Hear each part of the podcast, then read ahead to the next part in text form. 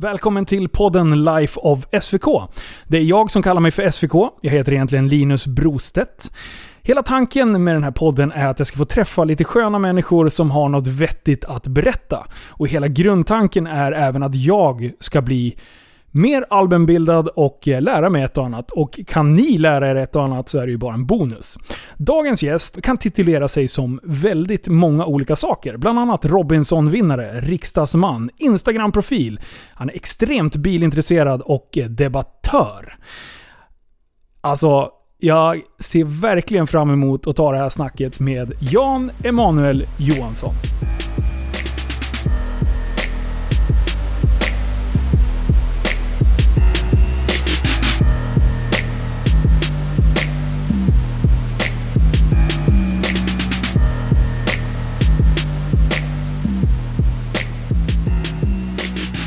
Hej och välkommen till podden Jan Emanuel Johansson. Tack så mycket Linus. Vi sitter i din lägenhet här på Östermalm. Och eh, jag tror att de flesta har koll på vem du är. Men jag tänkte att vi ska skrapa lite på ytan. Skulle du kunna dra en så här snabb recap av eh, ditt liv? Hej, jag heter Jan Emanuel och jag är socialdemokrat.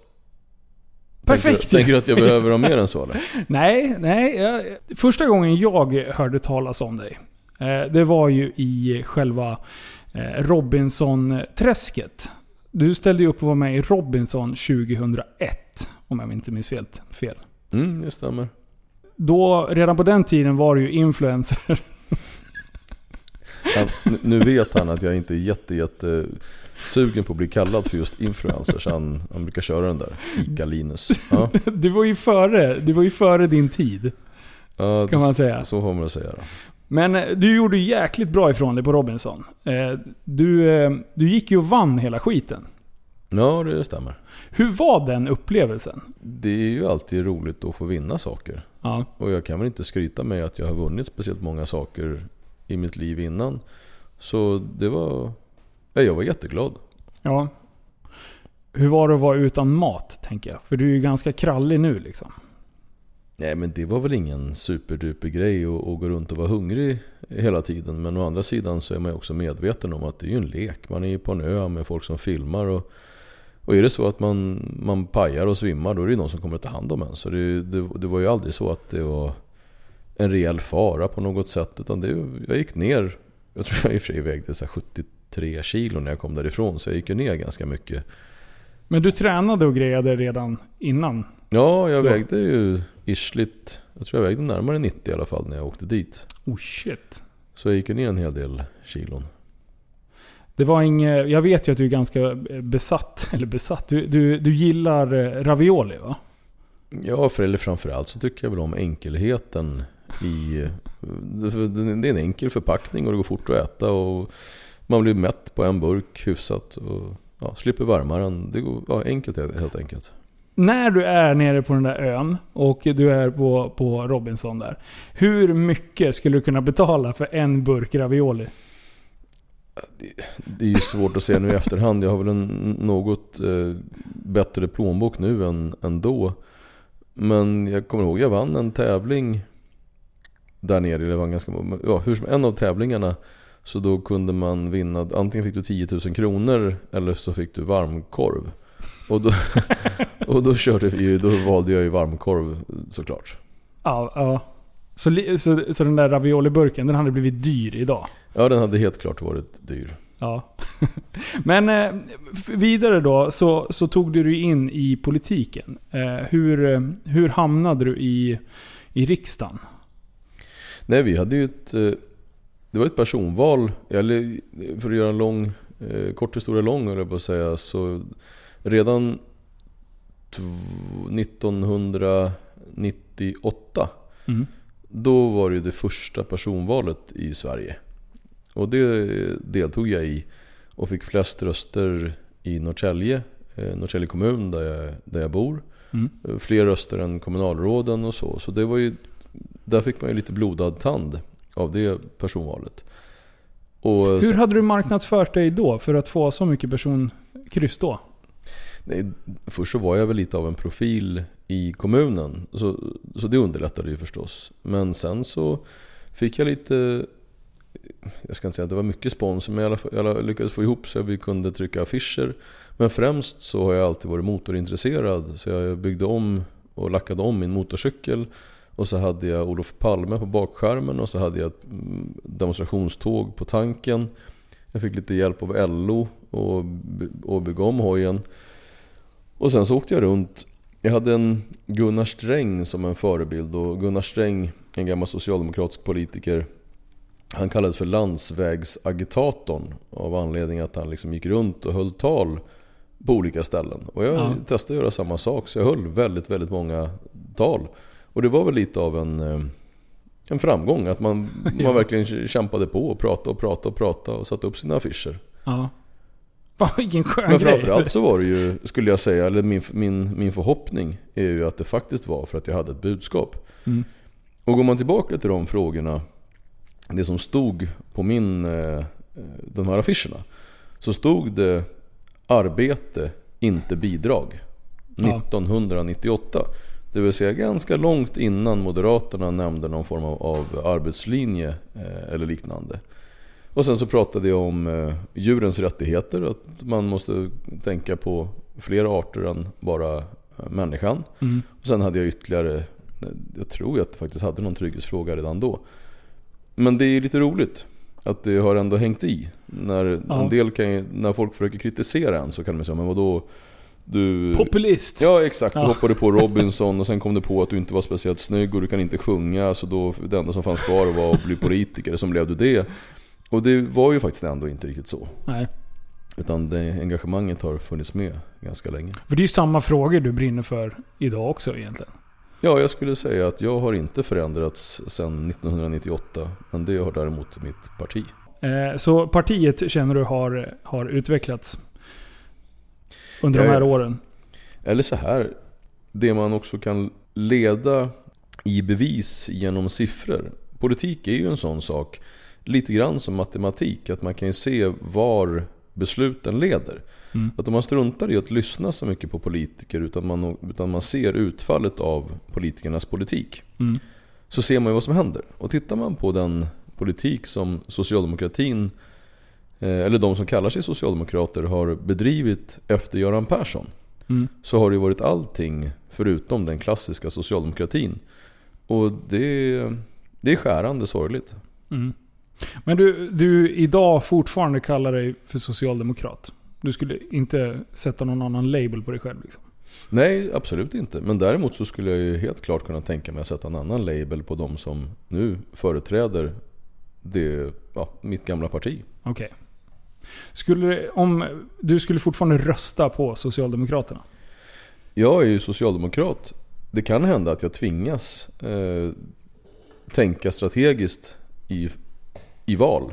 Ja. För om mitt parti inte längre är socialdemokrater. Jag är inte det man kallar en hästväljare. Det vill säga en person som röstar på ett parti oavsett om partiet har en häst som partiledare. Mm. Jag är socialdemokrat. Jag ser till politiken. Jag är inte partist. Jag är socialdemokrat. Och det mm. betyder mm. att det är den, den, politiken som är socialdemokratin som jag är ute efter. Mm. Det, det, är, det är ett bra svar. För det, det finns inget värre när folk hänger kvar vid en uppfattning av att man inte kan se en utveckling i, i samhället som sker. Liksom. Att man, man röstar på samma som sina föräldrar har röstat på. Och det är väl bra att utmana sig själv lite då och då med eh, ny information för att liksom kunna se vart står jag egentligen. Jag tror att man kan se politik lite som en, eh, som en kärleksrelation faktiskt. Mm. Ponera att du är gift. Så att du är gift under en lång period. Mm. Det kan betyda att antingen så växer man ihop. Men man kan också växa isär. Mm. För du är inte samma människa nu som för tio år sedan. Du behöver inte ens vara samma människa som du var igår. För att du utvecklas. Mm. Jag har haft en långvarig relation med socialdemokratin. Jag kan, om man nu, för nu är det ju politik och faktiskt inte kärlek vi pratar om. För mm. kärlek är inte lika lätt att mäta som, som politik. Och där kan man se vilka, var jag har varit och vad partiet har varit och när vi gled isär. Och där är det inte, som man nu ska se till definitionen av den klassiska socialdemokratin. Mm. Så de frågorna som nu har tagit över partiet och var vi har tagit vägen någonstans, där har vi skilts. Och det har, varit, det har inte varit en lycklig skilsmässa. Jag tror att alla människor som har genomgått en skilsmässa vet att det kan svida. Det kan göra ont på väldigt många sätt. Mm. Och det här har varit så. Jag har... Det har varit jobbigt. Det har, socialdemokratin har varit, och partiet framförallt, det, det, det vill jag skilja mellan, har varit viktigt för mig. Jag har varit extremt lojal mot partiet fram tills att det inte gick att vara det längre. Mm. Och det är klart att det är Fanns det någon speciell smärtsamt. brytpunkt liksom, där du kände att... Ja, det måste jag ju säga. Eh, Efter att Göran Persson drog sig tillbaka så fanns jag kvar i partiet eh, och var också aktiv på olika sätt. Mm. Men det som faktiskt gjorde att jag, när det inte gick längre, Mm. så det var ju när vi gick ihop med Miljöpartiet. Och när man tillåter ett faktiskt, och återigen utan att lägga liksom känslomässiga värderingar i det, ett extremistparti få inflytande i ett regeringsparti. Alltså vi, socialdemokratin är ju ett regeringsfähigt Alltså ett, ett parti, ett maktparti som har funnits länge som bevisligen har kunnat ta hand om ett land på ett väldigt bra sätt och byggt Mm. upp det. Och sen så låter man det här extremistpartiet och då kan man ju fråga sig, men varför kallar du det för ett extremistparti? Jo, det är också ganska enkelt. För att om du har extremistiska värderingar som du låter färga din vardag och din politik så är det just det. Och här har man då en dagordning när det gäller migrationspolitik främst Mm. som är just extrem. Det vill säga att man, man driver världens mest, och inte känslomässigt, utan på riktigt, världens mest liberala invandringspolitik. Och då så lyckas man få med sig ett regeringsparti på det. Och det står till skuld till så mycket av dåligheter som har drabbat Sverige. Och då inte på ett sätt där man säger så men, men vad sa du nu? Säger du att invandring, invandringen har varit negativ för Sverige? Ja, det är alldeles korrekt, så är det. Men eh, inte bara för att man eh, har tagit in mycket invandrare, för det behöver inte vara negativt. Nej, nej. Däremot så har man tagit in människor som inte har asylskäl i Sverige. Man har tagit in, vad ska man säga, antal individer på ett sätt där man inte tagit hänsyn till landets förmåga att integrera. Man har heller inte varit klar med vad integration faktiskt betyder. Man har, heller varit, man har också varit extremt taskig mot de personerna som man har tagit emot genom att inte vara kravställande och heller inte ge dem en plattform att kunna utvecklas på så att man kan få bli en del av samhället. Mm. Man har varit ännu mer taskig mot främst kvinnor och barn, behövande i tredje världen, i krigsdrabbade länder. För bara genom att ljuga kan du säga att resurserna är oändliga. Det vill säga att en person som kommer till Sverige, som får stanna här utan asylskäl, tar upp, alltså det här, det är verkligen så, tar upp en plats för någon som har asylskäl. Mm. Det vill säga när vi väljer att ta emot väldigt många män i Sverige som inte har asylskäl, så är det på bekostnad av kvinnor och barn som inte får någon hjälp. Mm. Och jag tycker att det är taskigt. Det är ett sätt att ta från de starka, eller vad säger jag, ta ifrån de, de, de svaga och fattiga till att ge till några som faktiskt har kraften att göra annat. Mm. Och det, det tycker jag är, det är inte rättfärdigt. Hur skulle man med... Nu ska jag ställa en jättesvår fråga på ett enkelt sätt. Alltså vad skulle man behöva ändra på i in, invandringspolitiken?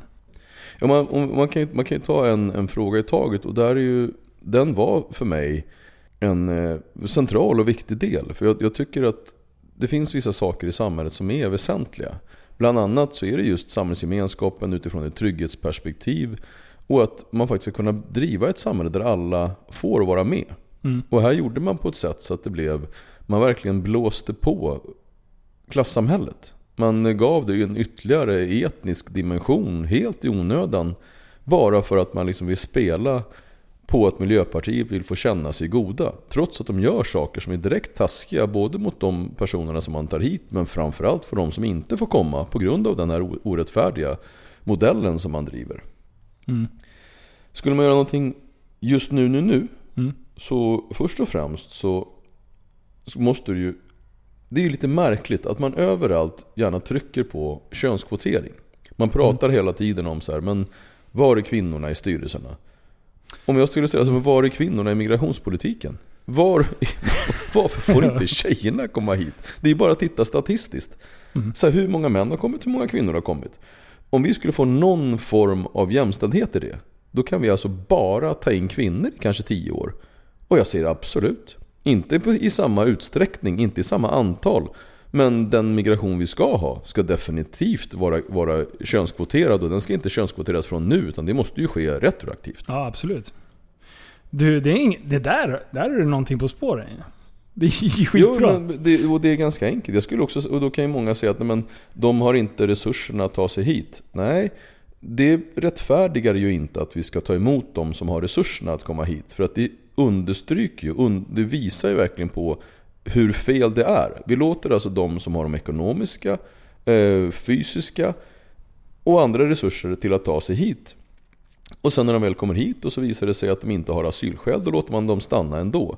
Jag vet inte, hur mycket mer fel kan man göra? Jag vet inte, det, det är svårt att, att liksom ta i och säga att nu ska vi göra ännu dummare eller ännu mera fel ur ett migrationspolitiskt och jämlikt perspektiv. Om man nu bryr sig om att rädda liv, om man nu bryr sig om de svaga. Mm.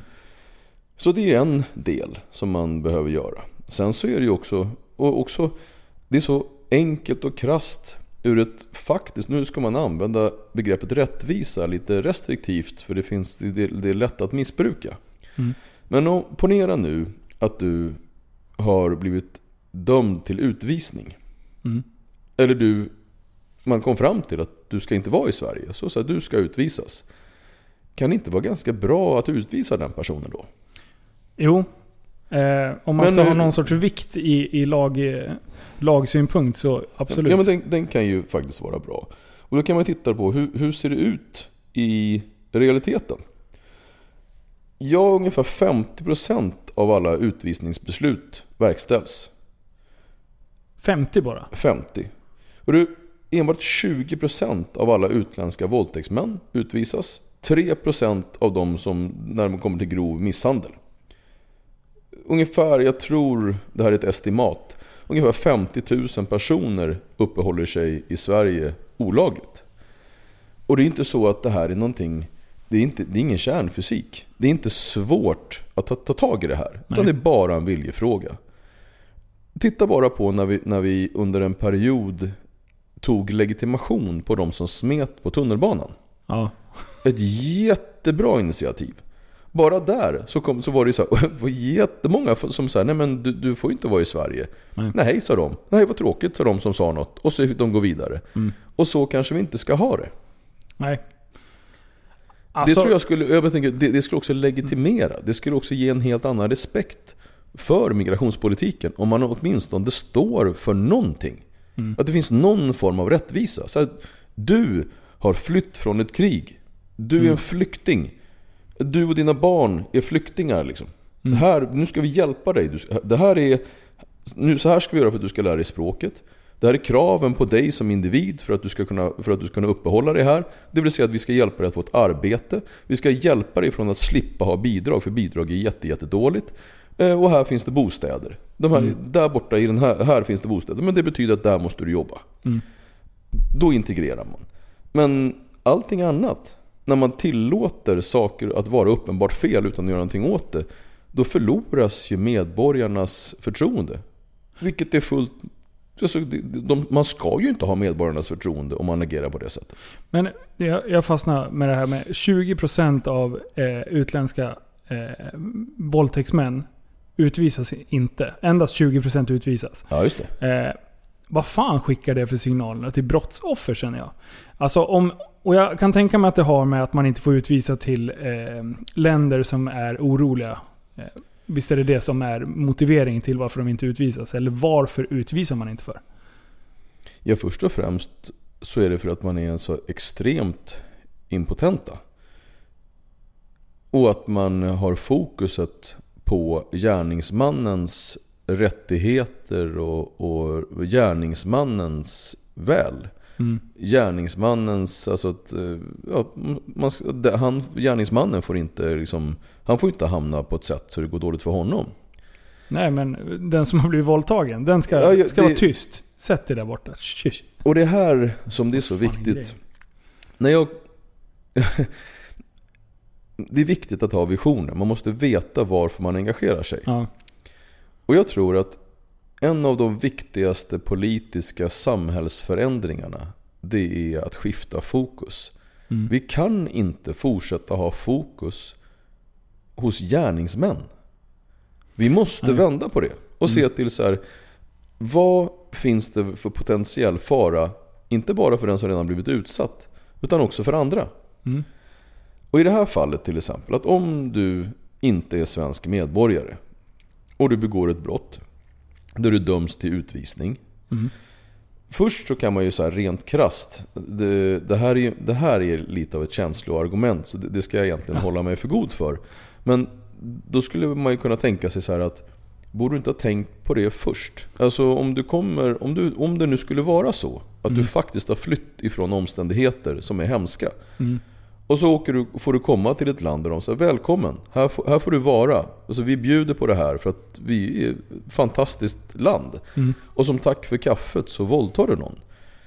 Ja, om du då hamnar i ett fängelse i ett land där omständigheterna är ganska dåliga för dig. Så skulle man ju kunna tänka sig så här att, men skyll dig själv ditt äckel. Det hade ju kunnat vara ganska Så enkelt att skulle, slippa man, det. så skulle man Mm. kunna, det, hade- ja, det hade du kunnat, men det var känsloargumentet. Om vi går tillbaka och är bara rent krassa och praktiska. Om Ja. det skulle vara så då att vi, vi tittar på ett land eh, och vi är på riktigt oroliga att den här personen, för det, det, vi ska vara oroliga för det är att han eh, att det är dödsstraff till exempel i det här landet. Mm. Eh, om det skulle vara så, ja då går det ju faktiskt att skriva avtal med de allra flesta länder. Och då kan man ju säga så här, men hur ska du kunna skriva avtal med Afghanistan? Ja men som att det inte skulle finnas en rättsstat i Afghanistan. Som att Afghanistan är något så här djungelland. Det är ju för att man har så extremt mycket förutfattade meningar om länder. Man tror att nej, nej, nej, det, det, det är bara katastrofer i det landet. Nej, det är inte sant. Det är klart att vi kan ha avtal med Afghanistan. Det är klart att vi kan ha avtal med Eritrea, med Kongo, med Kinshasa. Och då säger man så här, nej men, nej, men då, då, hur ska vi kunna säkerställa det? Ja, ponera då, eh, och det här, nu kommer vi till, ett, nu tänker vi ett steg till. Ja. Ska man ha avtal så måste avtalen vara på, på ett sätt så att alla tjänar på det. Det är inte så att om vi vill utvisa någon till Kongo eh, och Kongo ser att det här är bara huvudvärk. Det, här är, det enda som kommer hända är att vi får ju tillbaka någon som vi absolut inte vill ha. Så vi, om han då säger att Nej, men jag kommer egentligen ifrån Ghana fast jag har inget pass och så jiddrar de och så, så, ta- så kommer de inte in för att de ljuger. Ja. Men om Kongo har ett incitament att faktiskt ta emot den här individen så kommer Kongo ta emot. Det vill säga ett ekonomiskt incitament. Jag tycker inte att när en, och nu ursäkta alla eh, från, som kommer från Kongo och, och så vidare, det, det, det här är bara en, en exemplifiering. Mm. Men ponera då eh, att en, någon från Kongo begår en, en våldtäkt eller någonting, ett brott som genererar utvisning. Mm.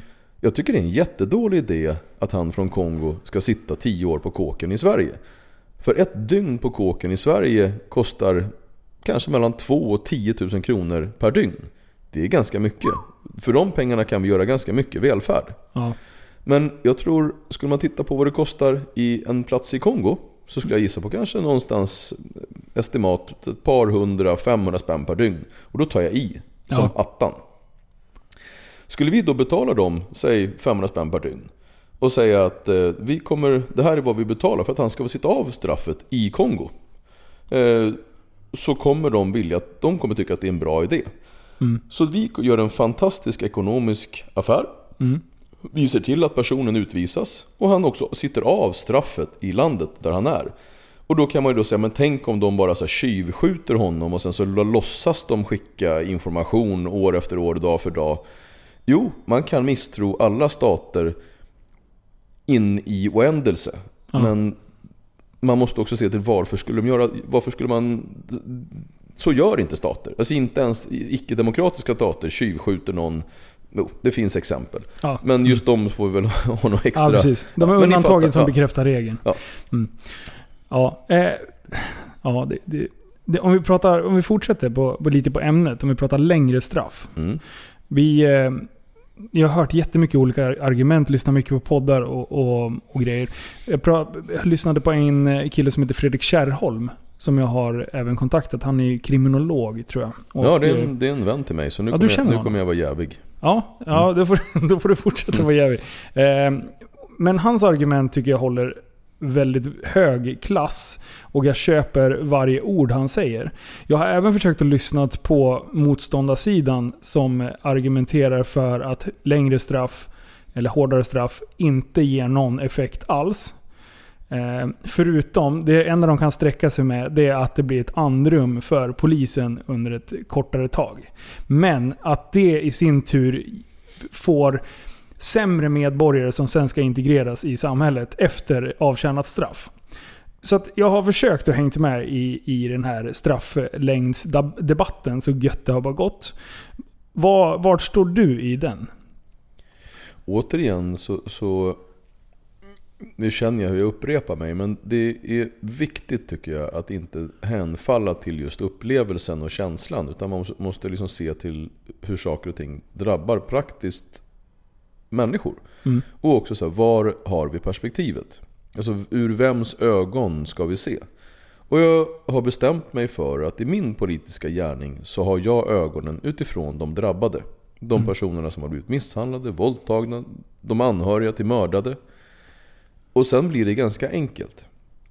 Ska man sen se till så här samhällskostnader eh, och för det är ofta det man pratar om. Vad kostar den här, den här vistelsen kontra vad, som, eh, vad det faktiskt ger? Eh, och sen så pratar man om rehabiliteringen av den som eh, låses in. Mm. Ett. Det här med att det inte hjälper. Där, där tog ju ett av de enklaste argumenten. Det är ju inte så att bara polisen får ett andrum. Utan de som får ett andrum, det är de skattebetalande, vanliga, hedliga medborgarna Japp. som slipper en kriminell som kanske skjuter och hugger en kniv eller våldtar dem på gatan. Det är de som får ett andrum. Och det, vet du vad? Det förtjänar de. De ska inte behöva ha- ha de här människorna ute bland sig. För att det är inte, det är inte rätt. Nej. Det är en sak.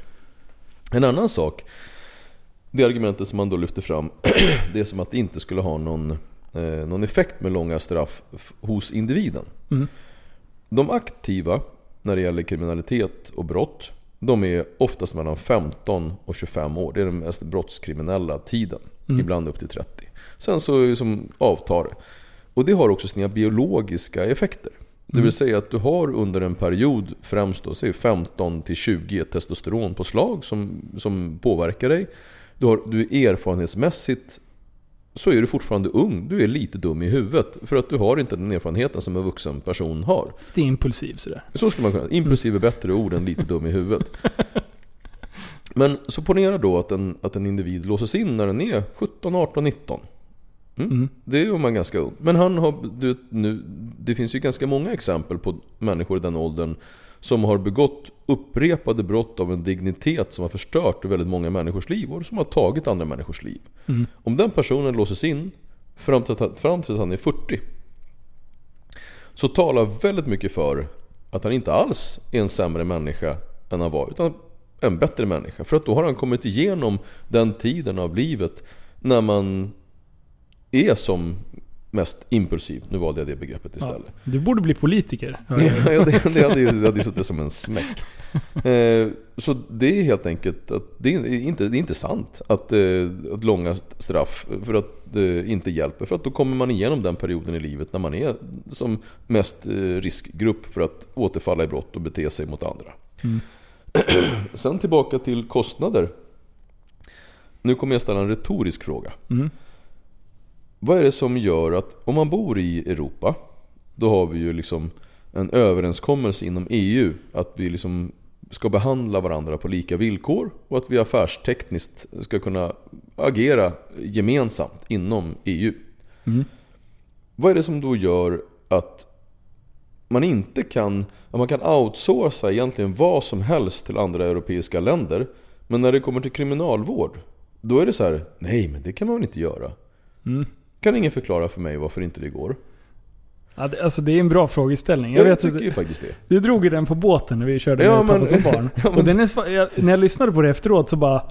Fan, det är inte dumt alltså. Nej, om, man då kan, om, det, om det då är tio gånger billigare i ett annat europeiskt land än vad det är i Sverige.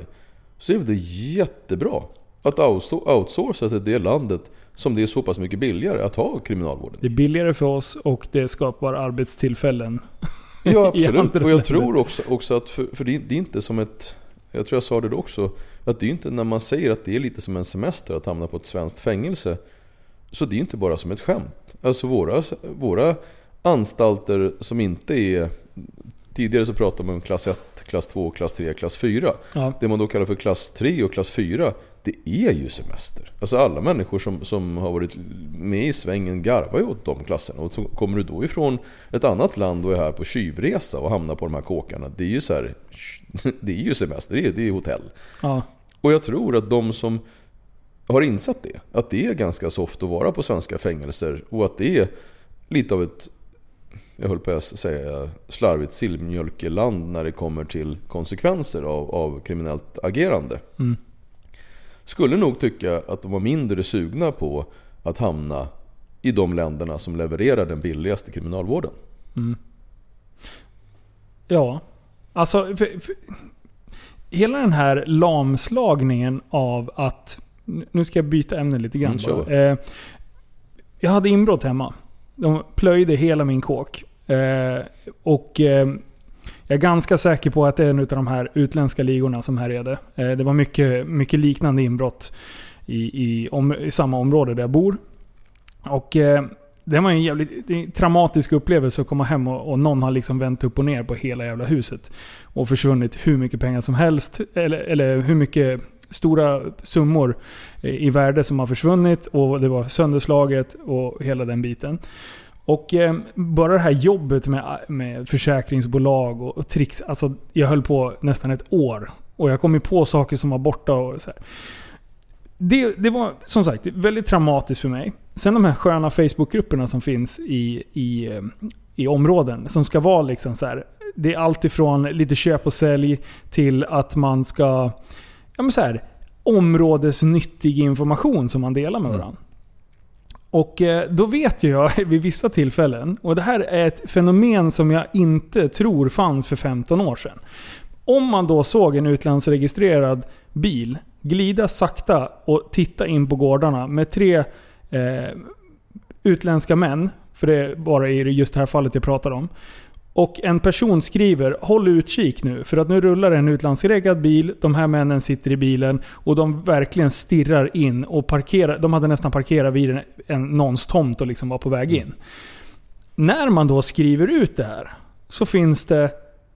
Ja, det är 50% av de som har kommenterat som bara men bara för att man är utländsk så behöver man ju inte vara kriminell. Och, det, eh, och man, de har väl all rätt att få åka och titta på hus i vårt område. Så här. När blev det att man, att man blev så god för sitt egna inre, liksom, för sin inre känsla, att man inte vågar se faror och i det här fallet så är det ganska uppenbart i min värld att de är där för att reka liksom. Ja, jag, jag sa ju slarvigt tidigare eh, begreppet dum i huvudet. Ja. Eh, och man skulle kunna säga att de som skriver så, eh, att varför, skulle man, varför skriver du på det här sättet om de här männen som glider sakta? Det kan ju vara så att de bara är där och vill köpa en villa. Ja.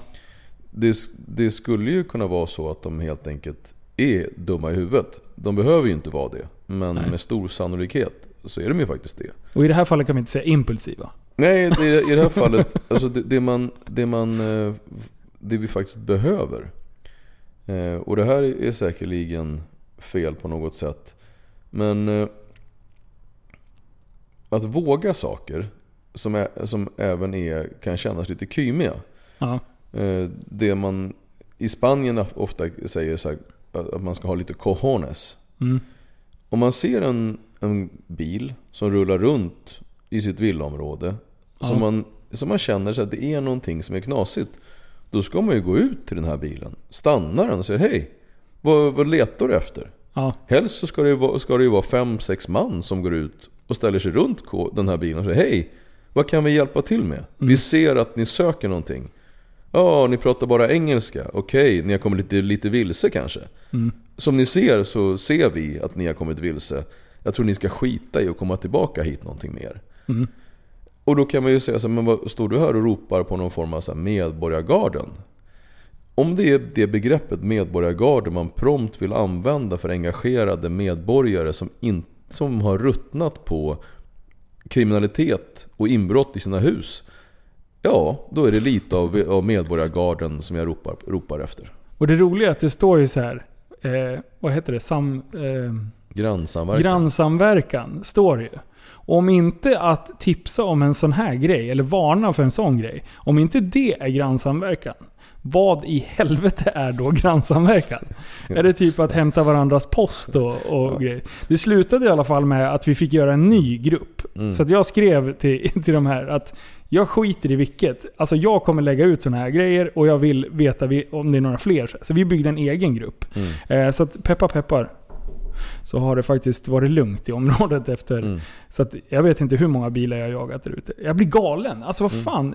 Och, och, ja. Men jag blir ännu argare på de här som bara Men de kanske bara. Ja Jo, fast och- du har ju inte det fått... Kan, det kan ju vara så. Det kan faktiskt vara så Absolut. att tre män är där och de har kört vilse. Då är det väl jättesnällt att gå fram och hjälpa dem så de hittar dit de ska. Ja. Alltså det, det är det här att faktiskt våga göra dem lite pinsamt. Det är klart att det är lite genant att gå fram. För det man säger det är så hej fan du ser ut som en tjuv, är du det? ja. Men det är ju det som också är cojones. Alltså visa att, det, att du finns, att du vågar säga ifrån. Alltså när du ser någonting som uppenbarligen är om du ser någon bete sig. Alltså antingen så agerar du och då är du ju lite ordning och reda på det, eller så gör du inte det. Och ja, då är det ju en sillmjölke. Och det lustiga är ju att ända tills du själv har varit utsatt för det här inbrottet. De som har varit så motståndare, det, det, det kan bli lite lustigt när någon som har varit extrem motståndare till sådana här eh, inlägg. Mm. Sen drabbas de, då är de de som blir värst i de här grupperna. Det finns ju en gammal klassisk politisk sägning där man säger att en liberal är egentligen bara en konservativ som inte har blivit rånad än. Ja, lite så. Exakt så är det, det som händer i grupperna. Ja, nej men eh, tillbaka till Fredrik Kärrholm. Du sa att ni kände varandra. Mm. Hur, eh, hur känner ni varandra? Så. Han har faktiskt här varit här, suttit i just den här stolen. Oh shit. En kändis? ja, precis. Nej, Fredrik är ju, är ju konstapel och en av de konstaplarna som, som eh, också vill mer än det som är. Mm.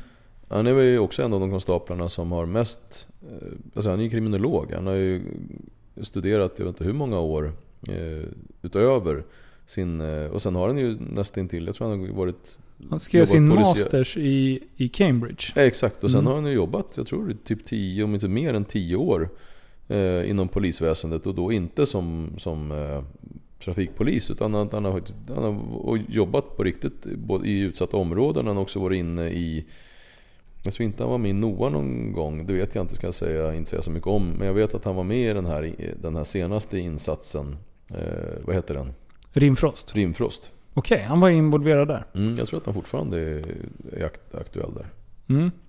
Jag såg eh, för övrigt en, en jättestor eh, typ så lastbilsvariant eh, till polisbil. Mm. Eh, alltså vi pratar eh, så typ hästlastbil. Mm. Fast eh, vad, vad är det för något? Den här, en sån har jag aldrig sett någon annanstans. Nej, ingen aning. Nej, ja, jag tänkte om det var någon som rullade här i ditt område. Ja, nej, det? här, det, det som är väldigt lustigt i det här området och så väldigt många andra områden och som kanske är lite specifikt för Sverige är ju just att när du går ut på gatan så risken att se en, en så polis bara random som är ute och går är ganska liten. Jag skulle säga att det går kanske 40-50 lapplisor på en polis. Och det, är inte, det kan ju låta raljant men det är ju dessvärre den, den tragiska verkligheten. Mm. Nu, nu slänger jag in en, helt, en annan idé bara. Eh, utan att ens ha fått en fråga. Men, men jag, jag, jag tycker att det här med, med vakter som, som kan hjälpa polisen är ju ganska Ja. bra fram tills att vi har fått tillräckligt mycket poliser. Ja. Hur kommer det sig att, att när vi har så vansinnigt mycket lapplisor kan man inte ge dem lite längre utbildning så att de också kan vara lite av polisens förlängda arm? Så att de gör någon form av nytta förutom just att eh, ge man... Det, visst, det finns säkerligen... Det, det är bra att folk får böter om de står på sätt som är, som är trafikfarliga. Men förstå vad, så mycket bättre det skulle vara om de också kunde göra den här nyttan. Ja. Ja, jag har ju hängt med lite i debatten här sista veckan. Jag, eh, vad heter hon? Linda Snäcker? Hon har varit, ja, Vänsterpartiet Linda. Ja, hon har varit ute och stångats lite. Eh, och eh, var med. Hon hävdade ju då att eh, ordnings... Nej, eh, vad säger man? Vad heter den branschen? Ordning, väktarbranschen. Uh. Att eh, den fanns för, för, för, att trigga upp stämningen av att det var otryggt. Eller jag vet inte vad hon höll på att dribbla om. Men sen var hon ju med och åkte med ett, ett, ett pass. Eh, men jag vet inte vad, hon, vad kom hon fram till? Jag vet att hon höll på att stångas med dig där. Nej, när vi stångades då... då jag, jag, jag tycker ju människor som är lite, lite speciella är roliga. Jag gillar ju Ja, hon är ju finurlig i alla fall. Ja, hon är finurlig och hon, och hon vågar åtminstone tycka saker. Sen så kan man ju tycka väldigt, väldigt olika. Men jag uppskattar ju hellre en person som jag tycker helt olika som. Men som faktiskt tycker någonting och står upp för det. Mm. Än alla dessa vindflöjar som springer runt och så tycker en sak ena dagen och en annan sak en annan dag. Nu var, nu var det ju för övrigt, nu var det kanske en sån sak som man raljerade kring. Inte jag, men jag såg eh, Då hade ju Linda först varit ute med ett gäng vakter och, och, och åkt med dem och skrev så här Vakter är fantastiska och gud vad bra de är. Och sen lite senare, något år eller ett par senare så var hon ju på att det här men, nej men usch vad, vad, vad hemskt det är med de här privata vaktbolagen som tjänar massa pengar. Ja. Men, och, men alltså, och inget ont, alltså, alla människor kan ändra sig. Hon kanske har ändrat, ändrat åsikt och det får ju hon göra hur mycket hon vill. Men eh, det vi stångades om, det vi höll på och skojade om, det var att eh, när jag var riksdagsman så då var jag uppe och, nu låter det som att det här var det enda jag gjorde, men jag var upp till, och, på, till riksdagskansliet och sa att gymmet som, har, som vi har här på riksdagen, det är som ett skämt. Vi kan, jag måste ha större hantlar. Och det skämtades mycket om och så ställde de ner lite hantlar och sådär. Och, och sen så tog hon en bild på ett par hantlar. Eh, och så skrev hon det här, var, var, var, det här är de hantlarna som Jan Emanuel drev igenom när han satt i riksdagen. Och då skrev jag tillbaka att eh, du, Eh, jag bad om 55 kilos hantlar. De där små feministvikterna eh, vill inte jag ha. Typ. Ja. Och då var det väl många som reagerade på begreppet feministvikter och, tyckte, och vilket jag tyckte var kul. Ja. ja. Du, apropå när vi ändå är inne på träning. Jag har fått en fråga eh, utav våra lyssnare. Och eh, det är en fråga om Hanif Bali. Mm. Eh, om han är högljudd på gymmet bara för att dra på sig uppmärksamhet. Nej. Hanif är högljudd för att Hanif är högljudd. ja, det, ja. Är, det är standardläge liksom. Ja, han har helt enkelt ett väldigt högt röstläge.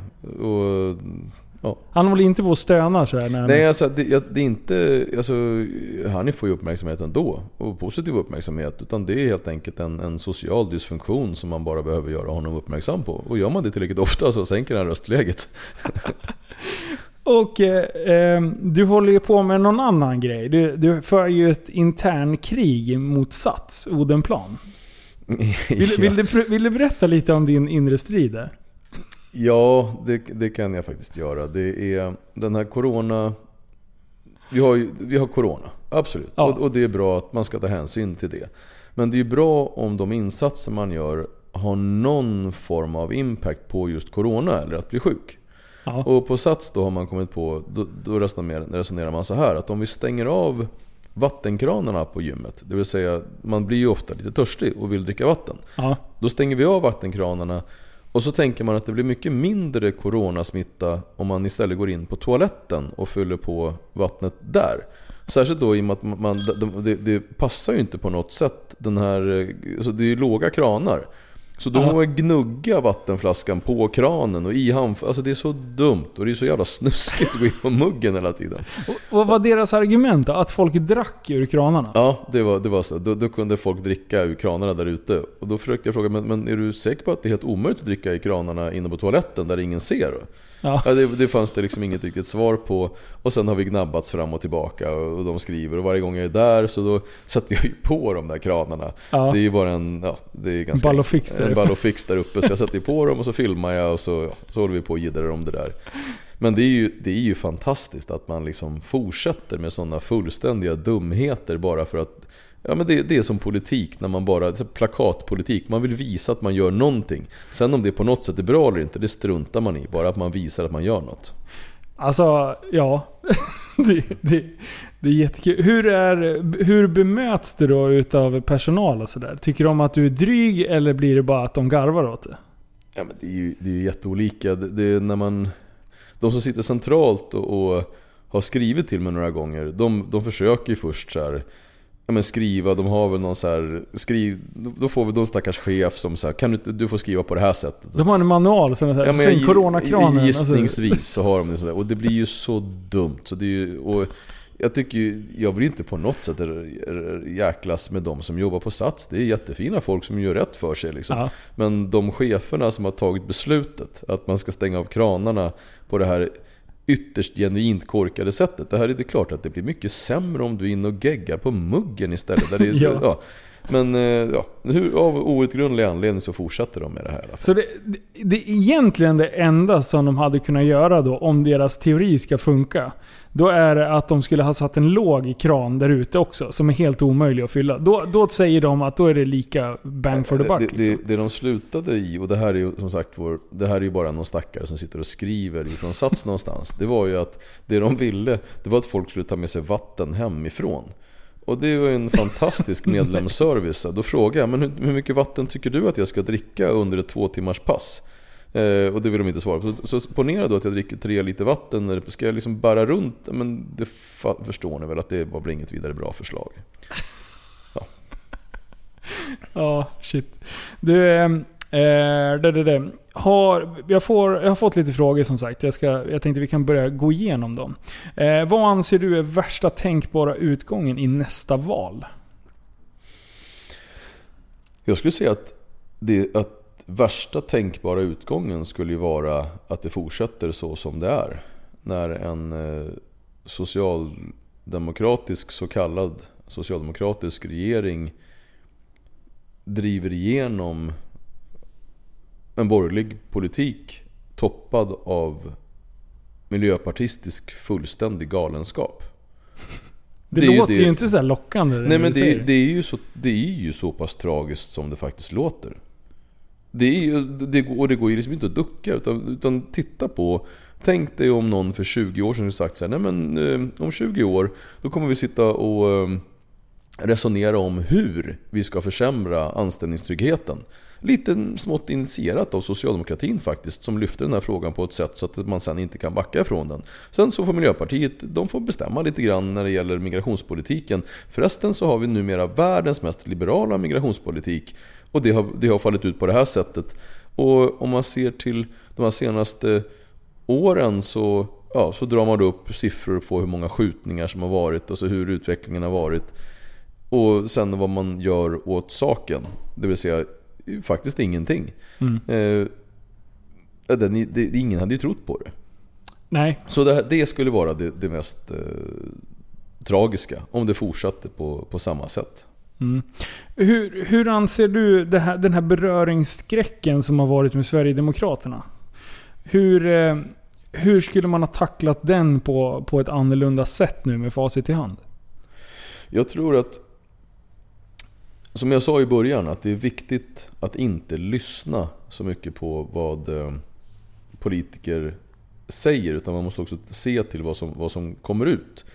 Eh, det man däremot kan göra är att man kan åtminstone ta sig tiden att läsa, på, läsa partiprogram. Mm. Och då kan man ju antingen då ha utgångsläget att eh, partiprogrammen det är bara något på och egentligen har alla någon form av så här unken nazistisk agenda. Och så fort de då får eh, någon form av makt så då kommer det liksom, ja då blir det nazism. Mm.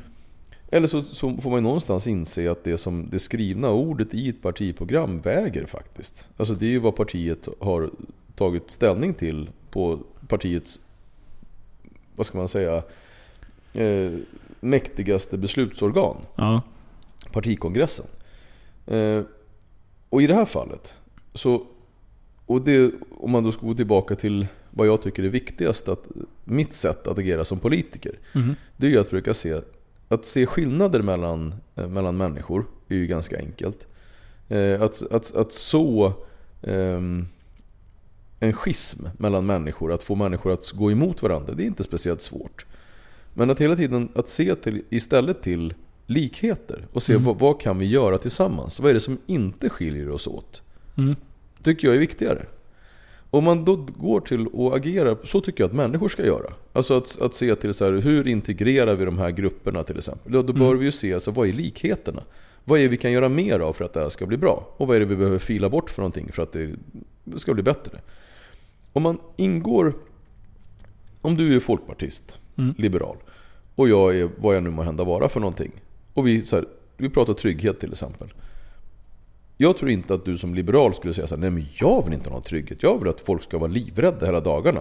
Jag tror att det är svårt att hitta ett parti som säger så. Jag skulle säga att alla partier någonstans eh, säger att de vill ha trygghet. Sen har de liksom olika idéer om hur man kommer dit. Yes. Det vi ska prata om då, det är så här, okej, vi tycker samma. Vad har du i din verktygslåda och vad har jag i min? Vad kan vi tillsammans göra för att det ska hända någonting så att vi kan göra det tillsammans? Det borde ju vara liksom essensen hos alla för att man ska se ett vad ska man säga? Att man måste ha ett lösningsfokus. Istället för att som man har haft i alla år i politiken, ett fokus på vad som skiljer en åt. Och sen så ska man bevisa vems fel det är. Istället för att säga, okej, om, man, om, det, om, om någonting nu uppenbart har gått fel. Säg så här, vet du vad? Det här gick åt pipan. Vi tänkte fel. Det här, vi, vi kan se hur det här föll ut. Vi gör om. Nu testar vi. Nu, nu gör vi det här tillsammans istället. Samarbetar för Sveriges, för medborgarnas skull. Istället för att liksom sätta sig på sina höga hästar. Sätta sin karriär framför medborgarens väl. Se till lösningar. Och då pratar jag inte bara om Sverigedemokraterna, utan jag pratar om alla partier. Se till var ni kan mötas. Se till i vad vi kan samarbeta. Ja. Det är ju en bra, bra regel. Ja, För det känns ju som att, enkel. som att man liksom har hellre förkastat ett, ett bra förslag bara för att man skulle behöva ta hjälp utav SD. Sen är det ju så här, ja, vad behöver... så. Men eh, jag kan ta Är det så? Kör. Nej, men hur menar du då? Hur? Jag skulle säga att politiken så som den utformas just nu så skulle jag säga att ganska många av riksdagens partier är anti-Sverigedemokrater snarare än någonting annat. De är först och främst inte Sverigedemokrater. Så här, vad står du för? Så tittar de på Sverigedemokraterna och så kollar de vad de gör och tycker. Och så ska man göra tvärtom. Sen om det råkar vara så att någon av Sverige- Sverigedemokraternas idéer är bra, det struntar man högaktningsfullt i. Utan man ska bara vara emot. Mitt parti till exempel, det är Ja. våran största politiska fråga är att inte vara Sverigedemokrater. Det är ju Alltså, inte det ganska tossigt? Förstår man då inte som eh, politiker att man gör den som man har beröringsskräck av till det viktigaste partiet i Sverige då? Det borde man verkligen förstå. Och det har ju också varit... Jag tror att, jag tror att Moderaterna förstod det faktiskt redan under Anna, un, under Anna Kinberg Batra. Ja. Att när man är det stora oppositionspartiet Mm. så är man ju liksom där också det massmediala fokuset finns men också det politiska fokuset. Den som alla måste ta hänsyn till. Mm. Eh, Det betyder att Moderaterna är beroende av att vara Socialdemokraternas politiska motpol. Alltså det är däremellan står den politiska striden. Mm. Men när alla fick moralhysteri och utmålade Sverigedemokraterna till den stora fienden. Ah.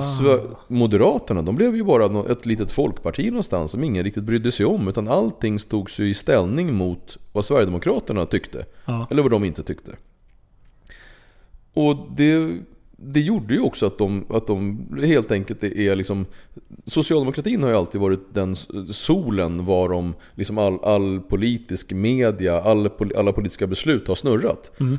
Men där har, man, ju- där har man till och med skänkt bort det till Sverigedemokraterna. Ja. Så att det, det är ju, ur ett politiskt strategiskt perspektiv så har de ju verkligen spelat Sverigedemokraterna i händerna. Man kan ju nästan tro att de, nästan samtliga po- politiska partier har klätt ut sig till små trojanska hästar för att liksom driva igenom en, en sverigedemokratisk eh, majoritetsregering nästkommande val. Ja, det, det är det här som jag har varit så förbryllad över sen, ja, egentligen valet 2006. Då har jag så här, men varför koncentrerar sig inte folk på, eller alla andra partierna på vad, att argumentera för sin sak och sluta prata om, om eh, Sverigedemokraterna? För det såg man ju 2010 sen. Bara pluff, och sen 2014. Sen 2018, eh, ja, då backade de, eller de gick ju fortfarande fram mycket. Men, eh, men jag trodde, där hade, det hade, jag hade inte blivit förvånad om de hade fått 28%. Liksom. Jag, jag mm. tänkte att nu har ni skjutit, alla andra partierna står och skjuter sig själva i foten. Gång på gång på mm. gång på gång. Och ger bara, alltså då, det är exakt, nu ska jag dra en, en, en jämförelse. När du åker utan reggskylt mm. och blir stoppad av polisen. Och du gör ett uttalande som är vad sa du? Jag tycker inte ens att det är snyggt. Ja, jag, jag, när, när de frågade varför, varför har du ingen reggplåt i fram? Och så sa jag att precis som det var, det, jag tycker inte att det är snyggt. och där, i det fallet. Nu, ska jag, nu säger jag inte att du är Sverigedemokraterna, men, men du får bli Sverigedemokraterna. Media då, genom att de tar upp det här och börjar diskutera hela den här grejen. De springer ju dina ärenden. Ja, i mångt och mycket så i, i, i sådana fall, ja. För att när du gör ett sånt uttalande, eh, och du, du, visst, fick, visst fick du, du blev intervjuad av det här va? Eller var det polisens ord som... Nej, det var både och. Det var ju också ganska liksom, hyfsat kända kolumnister i, i kvällstidningarna som tog upp det här. Och liksom måla upp det som att... Eh, ja, det fann, Men själva citatet, ja. vem mm. gav du citatet till? Alltså vem, vem sa du det till? Var ja, det, det till var, polisen eller journalister? Och det, om det var polisen som hade sagt det till journalisterna första svängen det vet jag inte. Var det, var det, Men du fick frågan i alla fall? Ja, och, och, jag, och jag verifierade ju att jag tycker inte att det är snyggt. Sen så är det klart att det, att det hänger ihop med att det finns ingenstans att, att sätta den här uh, skylten. Och nu har jag klistrat dit en skylt. Och ja. jag vill en rolig grej förresten. Ja, kör. Eh, det ringer en eh, kvinnlig konstapel till mig Eh, eller konstapel, hon kanske var, var ehm, anställd inom polisen som, som civil, vad vet jag. Men hon ringer i alla fall och säger hej hej, vi har fått in en anmälan. Eh, och jag bara, ja vad händer, vad är det då? Jo, att du har åkt utan reggskylt. Jag bara, ja, eh, berätta. Ja, då, då säger hon att det var en polispatrull i Stockholm som har sett mig och i och med att jag är en offentlig person så kände de igen mig i bilen. Och att de iakttog att jag inte hade någon registreringsskylt i fram. Och då sa jag att, men varför stoppade då konstaplarna inte mig eh, och, och sa att de, de hade några invändningar? Då sa hon att nej men jag vet inte hur de tänkte. Då sa jag att ja, ett alternativ är att de inte gjorde det. Hon sa vad? vad? Jag tänkte tänkte att de inte tänkte. Men hur som haver så pratade vi en stund. Och jag säger ju som det är att jag har en, en reggskylt i fram. Det är bara att den är, är klistrad. Eh, den är inte liksom i plåt för, för då måste man borra. Och så ja. frågan så ja, vill du erkänna brottet? Och så är självklart så har jag inget brott att erkänna med tanke på att jag har en, en skylt i fram. Men det är ju lite märkvärdigt att, att konstaplar då som är så pass nära så att de kan titta att det är jag som, som är i, i bilen och sen så ringer in och gör den här anmälan. Och så jag, jag ser fram emot det här polisförhöret och jag undrar för övrigt, finns det något lagrum som hindrar att jag med mig en kameraman? eh, och det skulle hon ta reda på. Så ja. om du har lust med, med podden och en kamera så får du jättegärna vara med på det här polisförhöret för övrigt. Ja! Åh vad roligt! Ja, när är det? Ja, jag har inte fått kallelse än, men jag ser fram emot att få det. Du, jag kommer lätt. God. Vi ska göra en dokumentär. Ja, eh, jo, men i, du, du ger ju det här uttalandet. Och där in anser jag att du är tillräckligt smart för att inse att det här, efter att ha sagt det till polisen, det är ju liksom, det är mm. fakta. Men när du sen säger det och bekräftar det till media, mm. då är du tillräckligt smart för att inse att nu kommer det strålkastarljus åt mitt håll och jag behöver inte göra ett jävla skit. Har jag rätt? Ja, så självklart förstår jag att, att eh, det, så ska man inte säga och så ska man heller inte tycka. Men i det här fallet så, så jag känner så här, jag är 46 år. Att jag ska... Alla människor ljuger. Ja. Uh, olika mycket, olika medvetet, men alla människor ljuger. Men att jag när jag är 46 år ska medvetet börja ljuga om en skitsak för att jag liksom av någon anledning, jag gör inte det. Nej. Även om, det, om, sen kan man tycka att det är fel eller inte. Men hellre så gör jag någonting som är fel och står för det. Än att jag ska börja, att jag ska börja ljuga. Skit är väl i det. Ja, och sen så, så kom ju den här lilla stormen. Vilket jag självklart tycker bara är, är roligt. alltså för... det är exakt där jag vill jämföra dig med, med Sverigedemokraterna. De sitter lugnt och tillbaka och någon annan sköter deras marknadsföring. Och det är ju så de har växt hela tiden. Det är ju inte de som har varit ute och stångats hela tiden för att få strålkastarljuset på sig. Jag kan inte förstå hur normalbegåvade människor inte förstår att man bara går någon annans ärende. Jag tycker det är skitskumt. Och det är ju... Ja. för det. Ja, var ju nej, högt det- upp. Det var, de tog ju upp det för fan i morgonsoffan om att du inte åkte med reggskylt. Vad fan, finns det inget vettigare? att- SVT, TV4, Aftonbladet, Expressen, massvis med små lokaltidningar. P3, P4, P3 följde upp det tre dagar i rad.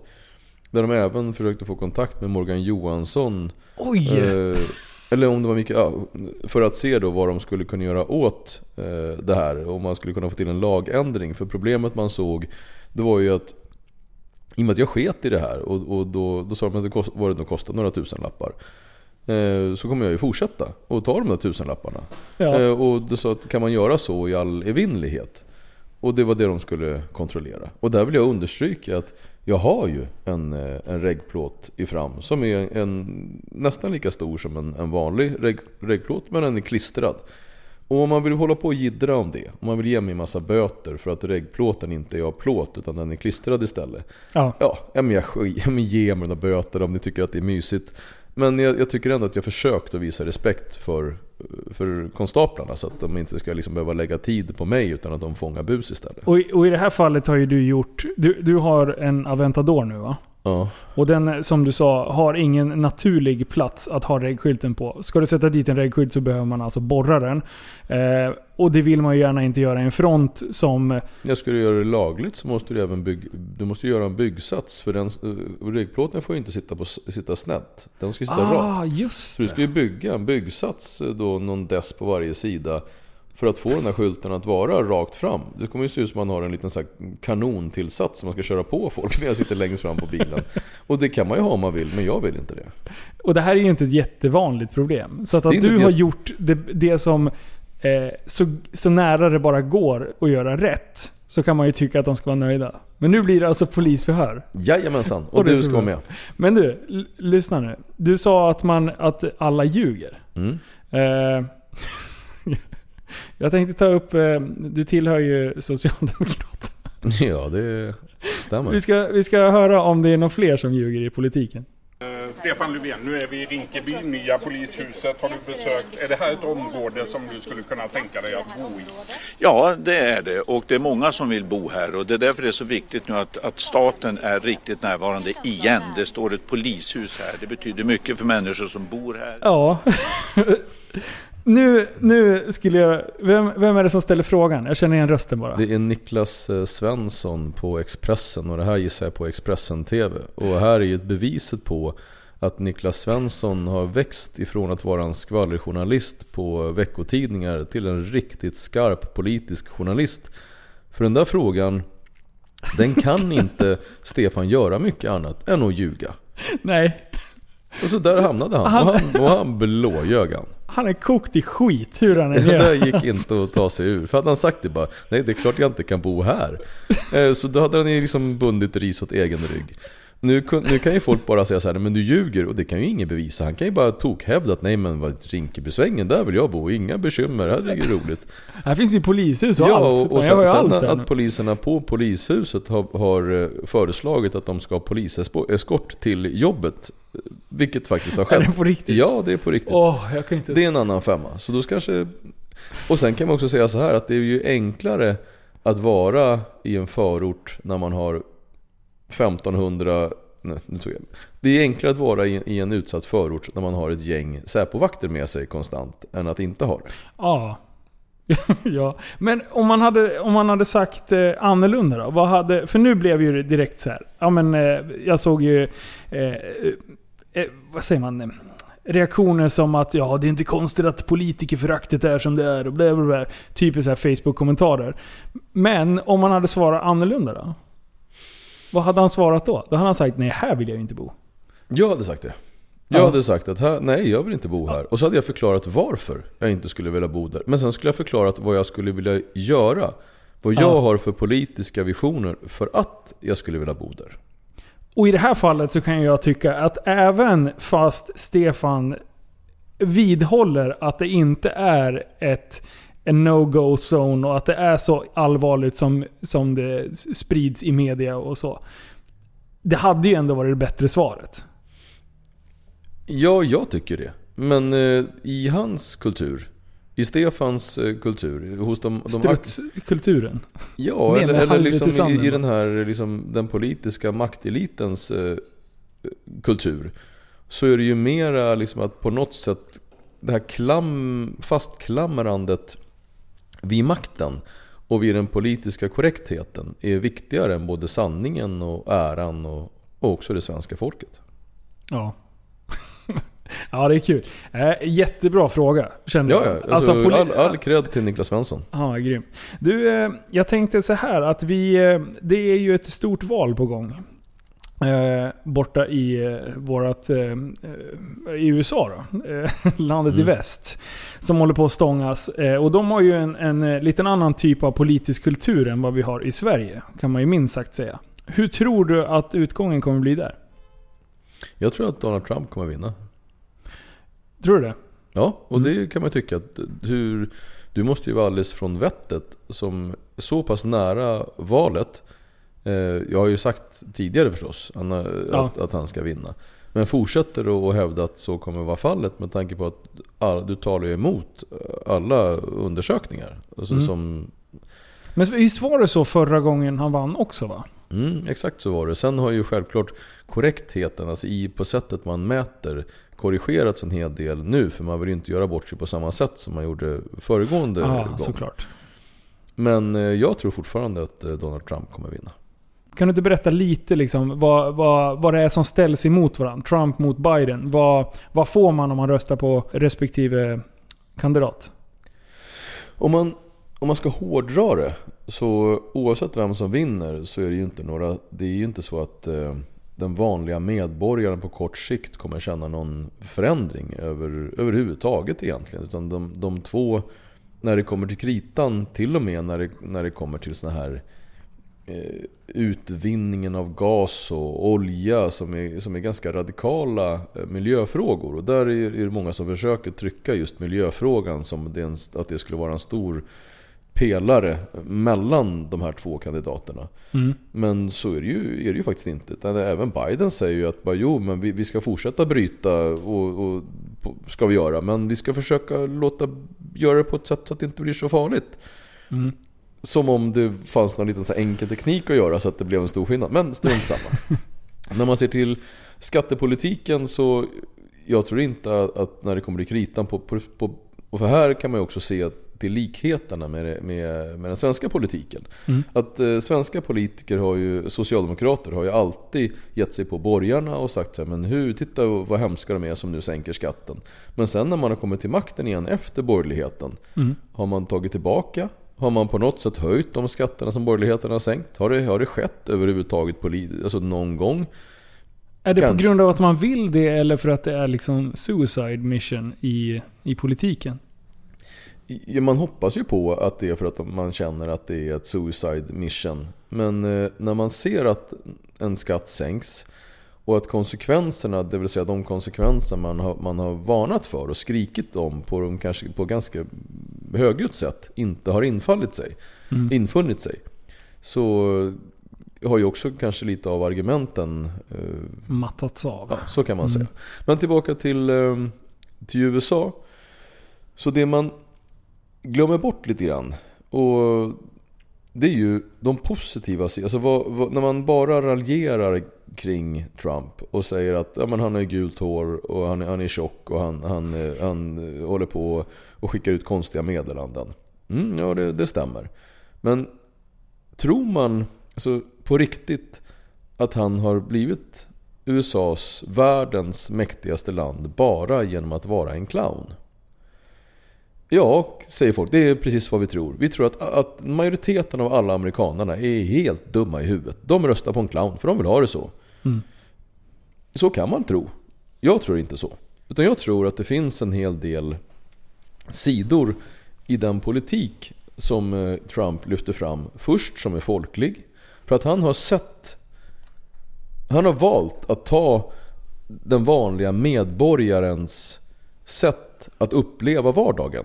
Och sen har han liksom vridit upp den lite grann och så har han gjort politik av det. Han är jätteduktig på att sätta eh, både etniska minoriteter mo- mot majoritet, majoriteter och han är duktig på att liksom få den här vi mot dem-känslan och det är inte fräscht.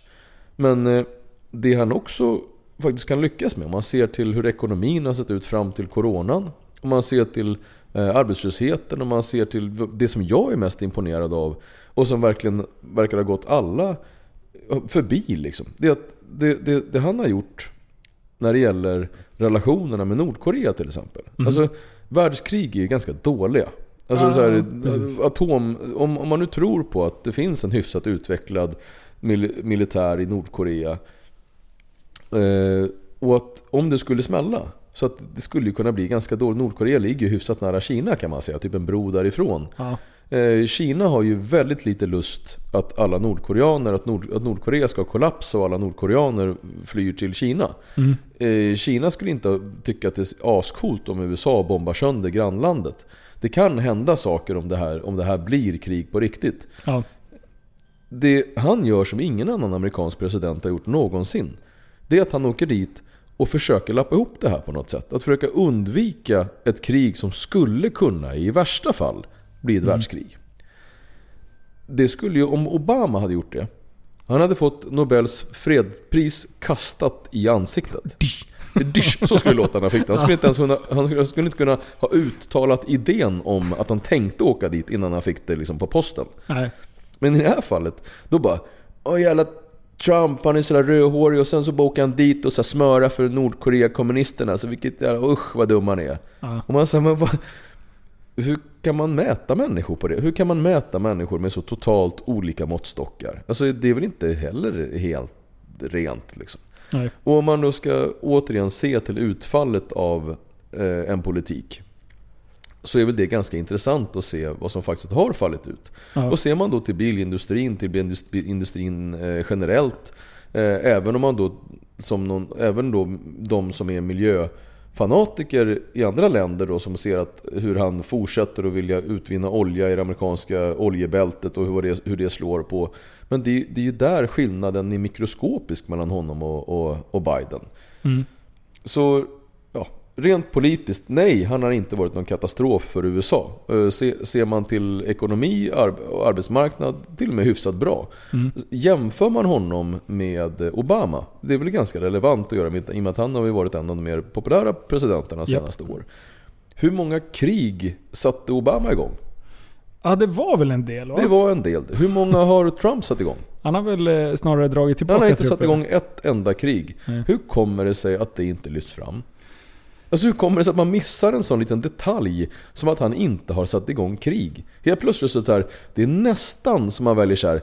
Nej jäkla fegis alltså som inte går in i, i eh, Irak eller att han kan väl bomba Iran när han ändå, ändå håller på liksom. Att han inte gör det här. Huav, vilken dålig kille. Ja.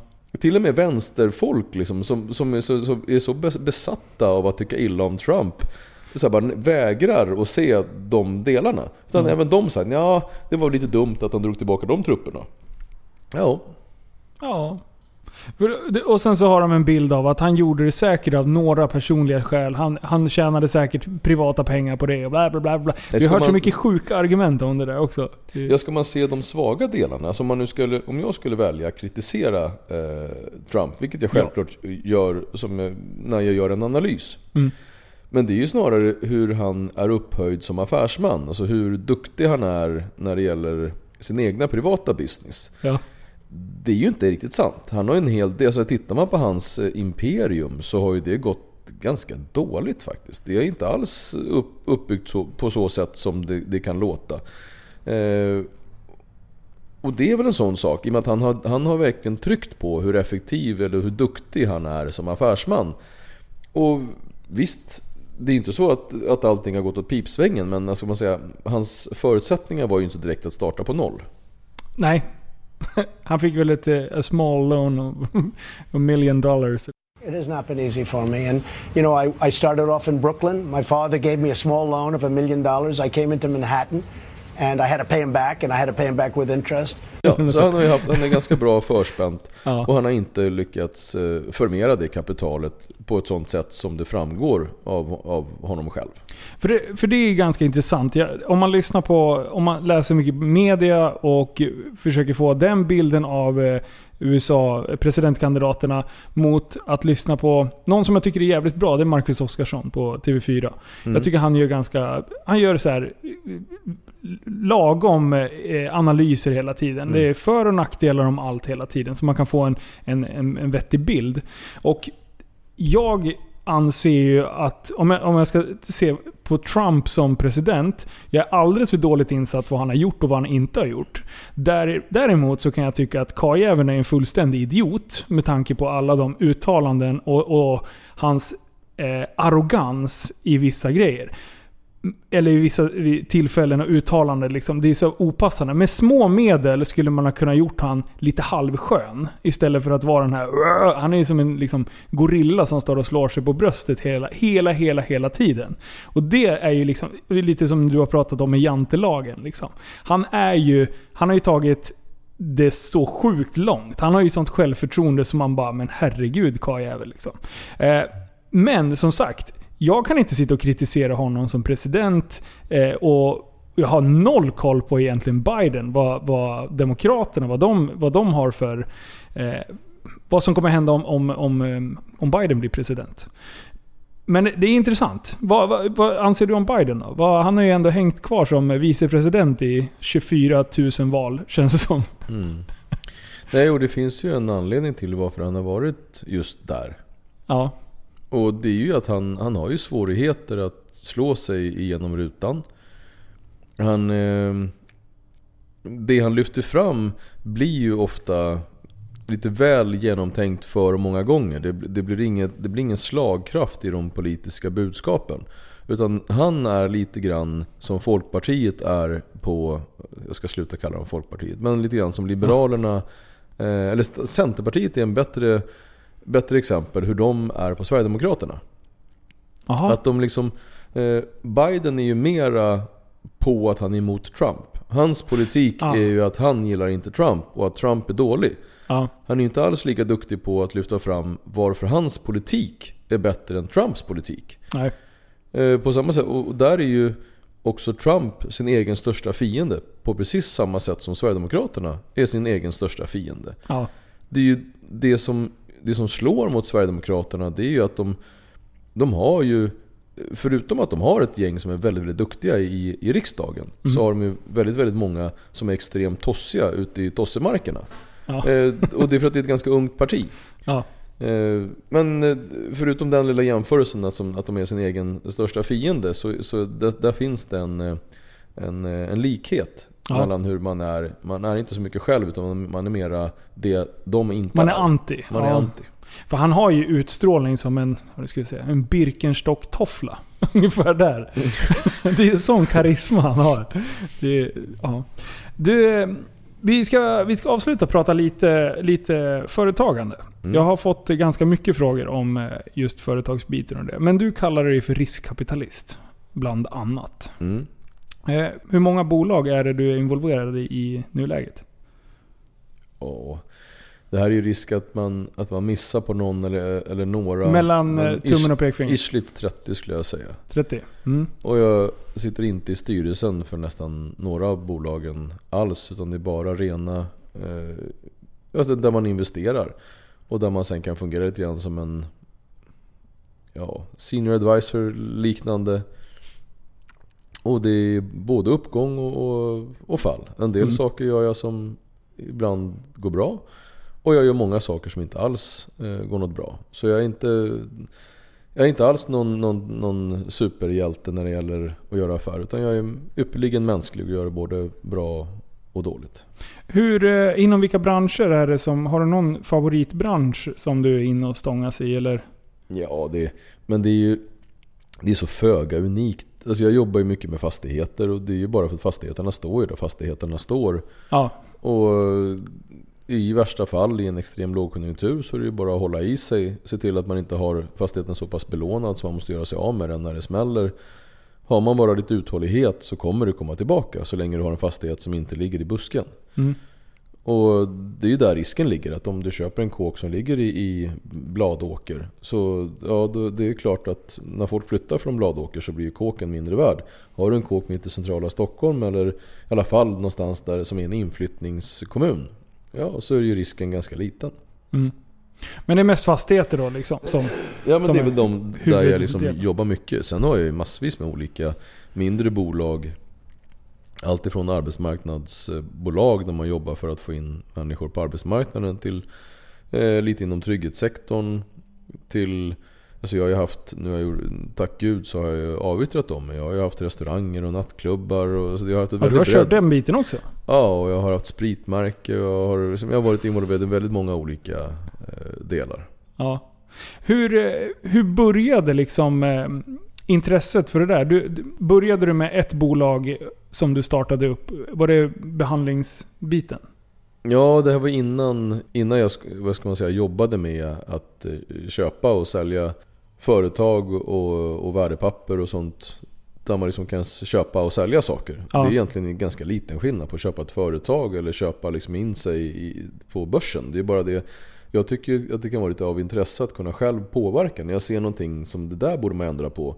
Ja. Det är ju svårt att om, om jag, även om jag äger jättestora Ja, säg att jag går in ganska hårt i en aktie. Så det är inte så att jag kan ringa, om jag, även om jag skulle få för mig, vilket jag sällan gör, att gå på en, eh, ett, ett årsmöte. Mm. Så eh, om jag räcker upp handen och säger jo jag tänkte styrelsen, så här har jag tänkt. De bara mm, eh, jättekul, jag tar det till protokollet, hej. Mm. Så, är det, så har du ju faktiskt möjligheten att, är du liksom, även om du inte är majoritetsägare, du äger bara kanske 25% i ett bolag, så är det ju ändå att ägarna lyssnar till dig. Mm. Och det är ju roligare på så sätt att själv kunna vara med och, påverka hur det här bolaget utvecklas. Och sen när man då kan sälja det eller göra någonting annat så... Ja, det jag tycker det är roligare helt enkelt, att man har varit med. Mm. Men eh, innan jag kom dit så då var det ju väldigt mycket vård och behandling fram till 2010. Mm. Sen så avtog det successivt. Sen har jag haft några så småföretag inom, inom vården också efter 2010. Jag sålde ju, småbolag det låter. Jag, Ja. jag glömde bort att jag satt faktiskt, jag var ju största enskilda ägare i Frösunda fram till 2017 kanske. Ja. Och där var vi väl ändå en ja, 6-7 tusen anställda. Så, Ah, småbolag. ja, så, så, Jante, det, det, du. det var, Sitter han Ja. och skryter. Men, men jag har, eh, efter det har jag verkligen eh, dragit ner och har, nu har jag, ja, nu är det bara något enstaka litet där jag fortfarande finns eh, med som stöd. Mm. För vi fick en fråga om... Eh, eh, dels då, vad, vad, vad pluggade du på i gymnasiet? Hade du liksom någon förkunskaper? Jag läste in delar, jag gick ju i grundskolan men eh, inte, det var väl inte klockrent rakt igenom. Så jag läste in och upp en hel del från grundskolan och eh, jag missade gymnasiet så jag läste in gymnasiet på folkhögskola. Ja. Så eh, jag har gymnasiekompetens i vissa ämnen. Okej. Men så du har inte liksom gått så företagande och lärt dig den vägen? Utan du, du är självlärd om man säger inom den delen? Ja, ja nej, jag, har, jag har ju otroligt lite... Jag var ju katastrof i skolan. Ja, okej. Ja, det var så illa till och med. Ja. Men eh, det blev ju människa av dig också. Ja men det är ju så, mycket kommer med, med... Det är både skämtsamt och inte skämtsamt så kommer ju mycket med att, att hjärnan växer ihop på en. Ja. Så enkelt Ja, så är är det. det. Så vuxenheten genererar ju förhoppningsvis sinnesro men åtminstone erfarenhet kan ge vissa vuxna också klokskap. Däremot så säger jag inte att klokskap per automagi kommer med åldern utan det är väldigt många människor som fortsätter vara helt slut hela livet. Ja, jo. Det. Men eh, det är flera stycken som har frågat om hur man går tillväga för att starta bolag och, och hela den biten. Så jag tänkte om, om vi skulle typ utröna lite eh, ungefär hur man ska göra. Jag, jag äger ju i alla fall några, något, några bolag. Eh, Och du vet ju att jag är avundsjuk på dig och det, det, um, jag tycker du är fin som säger det på ett sånt här fint sätt. Jag äger något bolag. Jag har ju närt en dröm Alltså att få vara ICA-handlare är en sån här som alla människor eh, som jobbar med, har ju alla så här, tänk om man någon gång fick ha en ICA-butik. Och det kommer jag ju aldrig få det, kommer inte, det finns inte en möjlighet. Hur ska jag kunna komma in i, på ICA liksom? Ska jag börja jobba på ICA nu, sen ska jag gå ICA-skolan, sen ska jag liksom berätta för dig hur jäkla duktig jag är. Försöka kvotera mig in på något sätt för att få någon liten minibutik, närlivs... Kan börja med ett könsbyte eller något Ja, men jag, ja och jag, jag, skulle väl även tänka att jag borde etniskt eh, förändra mig om jag Aha. skulle få till det. Så jag tror att det är väldigt, för mig, ganska kört att få bli ICA-handlare. Ja, men så, så ja, jag är avundsjuk på dig.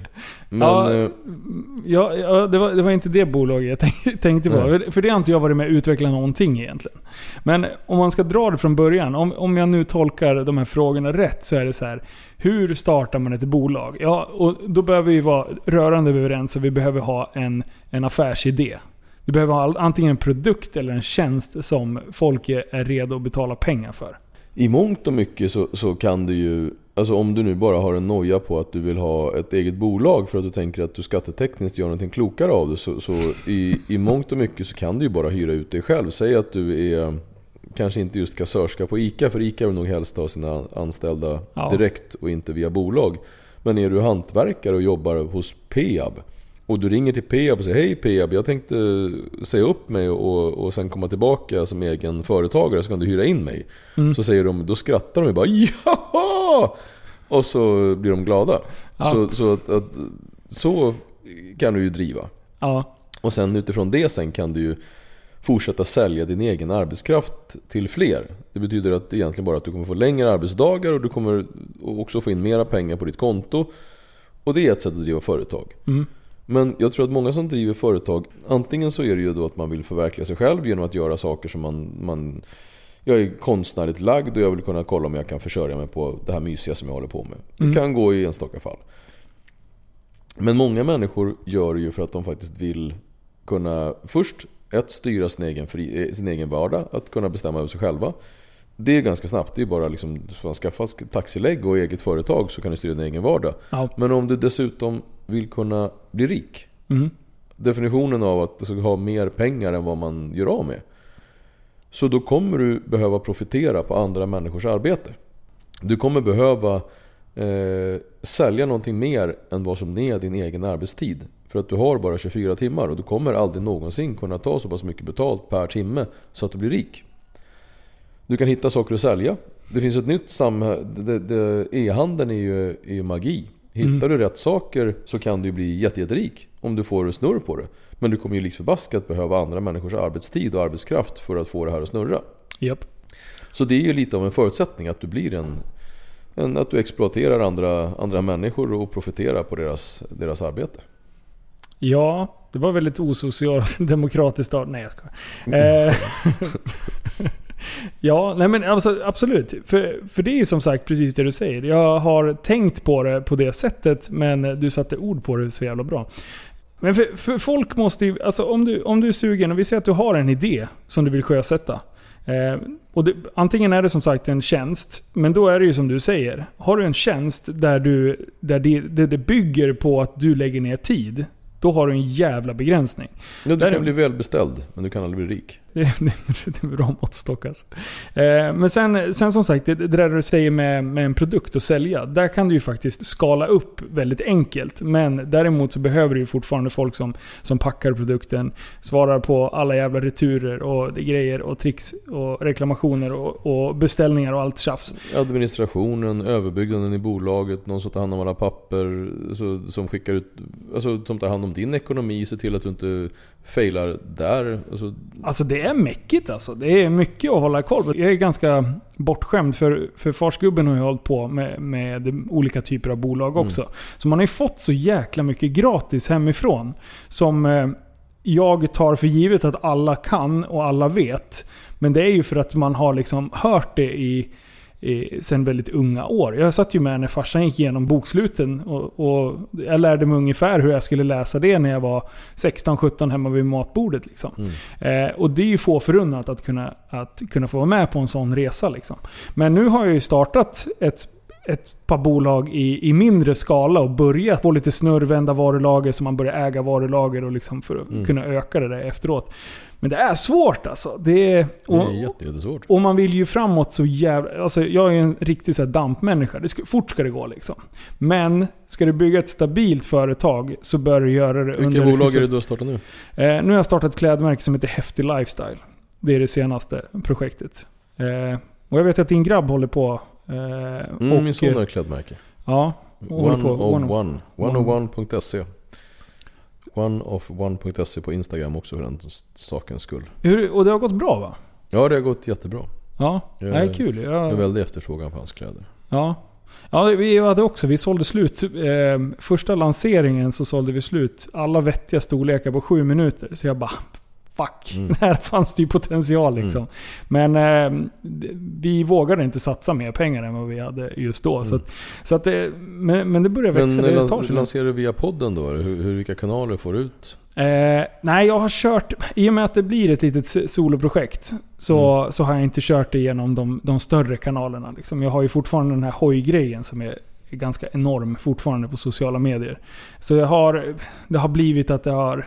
Har har jag suttit på en hoj med tröjan, då har jag Mm. självklart eh, delat Mm. upp den där. Men jag har försökt att gjort det för att få en liten annan publik. Jag vill att kläderna själva ska bära sig. För att Mm. det är vettig kvalitet, de är snygga och det. Mm. Och det ska inte bara vara att det är jag som är leveran, Mm. levererar dem. Liksom. Kom du Eh. hit nu utan att ta med dig en tröja eller någonting till mig ifrån ditt eget klädmärke? Eh, ja, Okej. Jag- Jag, jag jag, fick en, jag fick en Cola Zero. jag lovar. Givmild snubbe. Tack. Nästa gång, då ska, jag har ju inte ens kläderna hemma. För det är, det är min kollega i Stockholm här som... Mm. Sosse. Ja, Ja, ja, sosse. ja du, du ska få en tröja, tro mig. Eh, nej men så, att, så det är skitkul att liksom se någonting växa fram. Och eh, jag uppmuntrar ju folk som har den här driften av att eh, man sitter och har, man är anställd, man gör sina timmar. Har du extra energi däremellan? Ja men sitt och klura på affärsidéer. Sitt och försök och tänk på Hitta ett, ett behov som, in, som folk, finns ute i samhället men som inte riktigt eh, uppfylls utav, utav andra eh, företag.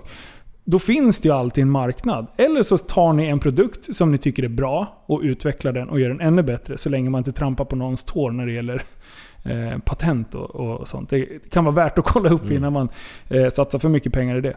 Men och sen så, så kör ni. Fan, börja med en enskild firma. Det är lite mäckigare med privatekonomin. Men eh, är man noga där så funkar det. Problemet är bara att om man är onoga när man har en enskild firma Ja, så då drar du ju med dig precis hela dig själv och din familjs ekonomi och hela kalaset. yes. Så enskild firma ska ni ha om ni verkligen om ni har ordning och reda på det ni håller på med.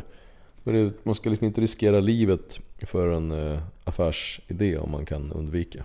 Nej, precis. För det kan ju vara att eh, vi säger att man inte är gifta och sen sätter frun över 10 000 för att du ska åka och köpa någonting. Kan du inte hänvisa vart de kommer ifrån? Då Mm. blir det skatt på dem, Ja men precis. bland annat. Eh, nej men fan, jag, jag, jag um, uppmuntrar ändå folk till... Det folk sitter och har så mycket driv. Eh, och se till att ni inte eh, konkar alldeles för snabbt och skuldsätter er. Men våga ändå testa era idéer. Det Mm. skulle jag vilja uppmuntra i alla fall. Nu sitter jag som en, eh, en gammeldags handbroms. Som jag sitter Ja, men det är bra, och, det är bra. Och, och drar i. Jag skulle säga så här att när man startar ett bolag. Mm. Du måste ju äta under tiden du startar upp ett bolag. Och du måste ju äta hela den tiden som du ska få det här bolaget att växa och börja generera pengar. Så jag skulle säga att säg inte upp dig från jobbet. Nej, nej, nej. nej, Utan nej för fan. jobba vidare och ha ett fritidsprojekt. Sluta spela tv-spel. Det tycker jag du aldrig ska göra överhuvudtaget. Eh, sluta med de sakerna som inte genererar någonting på din fritid. Fortsätt träna, för det är bra. Och, för det finns så attans mycket tid som vi dödar till fullständig meningslöshet. Ta den tiden, stäng av din Facebook och din Instagram och sen så ser du till att driva din affärsidé på fritiden. Helger, på kvällar och sen när inkomsten av det som du har skapat på din fritid blir större än intäkten du har av din vanliga lön. Då skiftar du. Det är ett bra tips. Det är ett väldigt bra tips. Och, och, och det, det, det tog jag för givet att folk skulle förstå. Men det var Ja, skitbra jag- att du sa det. Det tror jag inte någon... För jag har hört människor som bara Ja, jag ska starta bolag. Ja, vad ska du göra för någonting? Jag har den här affärsidén och den här produkten som jag ska göra med. Så jag säger upp mig nu. Man bara precis. nej! Exakt så. Jag har sparat 150 000 på banken nu, så nu ska jag leva på dem medan jag, medan jag liksom sk- skapar mitt bolag. Jag har till, till och med varit med om människor som inte har en affärsidé än, men som har lyckats spara pengar. Men tänker att om, när jag bara får pressen på mig på grund av att jag inte har någon intäkt, då kommer det liksom lösa sig per automagi. Ja! Så, då, ja, så jag har sparat, nu hoppar jag av, startar bolag och sen ska jag bara komma Så på den vad jag ska pressen man har på sig själv, den Kommer sprider gener- sig till konsumenterna Ja, den runt sprider omkring. sig på något sätt, pressar den dig själv så att du kommer på något så, så att du sen kan liksom försörja dig på det. Ja, det kommer sluta med att du säljer så här skitdåliga grejer till din mormor och farmor och, och sen kommer Ungefär alla, så. hela familjen, släkten kommer vara skuldsatt sen. Så det är ett bra tips, gör inte det. Mm. Men du, eh, ja, fan ska vi runda av här tror jag. Ja, vi gjort. Eh, jättekul att sätta dig och snacka lite med dig, Janne. Jag eh, hoppas att jag får chansen att göra det igen. Och ja, det vi är ses ju skitkul. snart hos polisen. Ja, just det. Det är bra. Och det är jättekul att jag fick eh, just ha dig som gäst. Jag har pratat med dig förut och vi har, vi har kört ett par poddar innan. Eh, och som sagt, jag är jävligt ny med att sitta själv. Jag tycker det är lite... Eh, det är svårt. Det är jättesvårt. Jag har ju alltid haft en kollega med mig och vi typ bollar med varandra. Så Mm. det, är, det här är nytt för mig också. Men jag, jag hoppas att... att Du gör det bra jag får- kamrat. Tack snälla. Du, eh, vill du hypa någonting? En sista grej?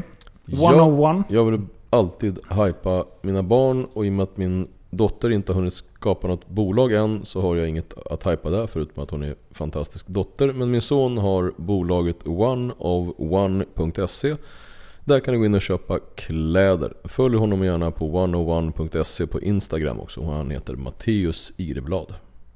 Bra. Och eh, vill ni följa Jan Emanuel på Instagram så gör ni det på Jan Emanuels. Ja, och vill ni... Det, här är helt ovidkommande men jag kände att ändå att det vore roligt. Vill ni följa min dotter som inte har något bolag än så kan ni gå in på Maja Irblad.